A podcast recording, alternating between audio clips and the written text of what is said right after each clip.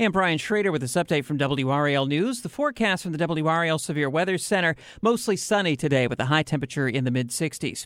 The man accused of hitting and killing an 11 year old girl with a truck in the Raleigh Christmas parade is due back in court today. Landon Glass is set to be arraigned on several misdemeanor charges, including death by motor vehicle. Last month, Glass was indicted on a charge of involuntary manslaughter for the death of Hailey Brooks. His attorney was uh, emphatic that Glass did not know why his brakes failed that day. The state said they tested tested Glass's truck and found no sign of brake failure. Raleigh police say that a man stabbed downtown Thursday afternoon has died. 27 year old Mark Garrity Jr. died at the hospital. A store employee tells WRAL that Tazir Zarka the owner of Taz's supermarket on Wilmington Street is the one who stabbed Garrity.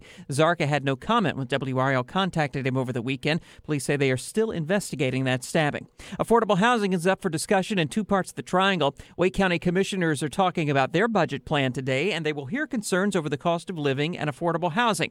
Meanwhile, Chapel Hills Town Council is expecting a big crowd tonight to talk about its Missing Middle initiative. The idea is to make housing more affordable by allowing more duplexes and townhouses to be built. It's a similar program being considered in Raleigh. Tonight's meeting is at 6:30 at the Chapel Hill Library. That's a look at some of our top stories on a Monday. I'm Brian Shrader.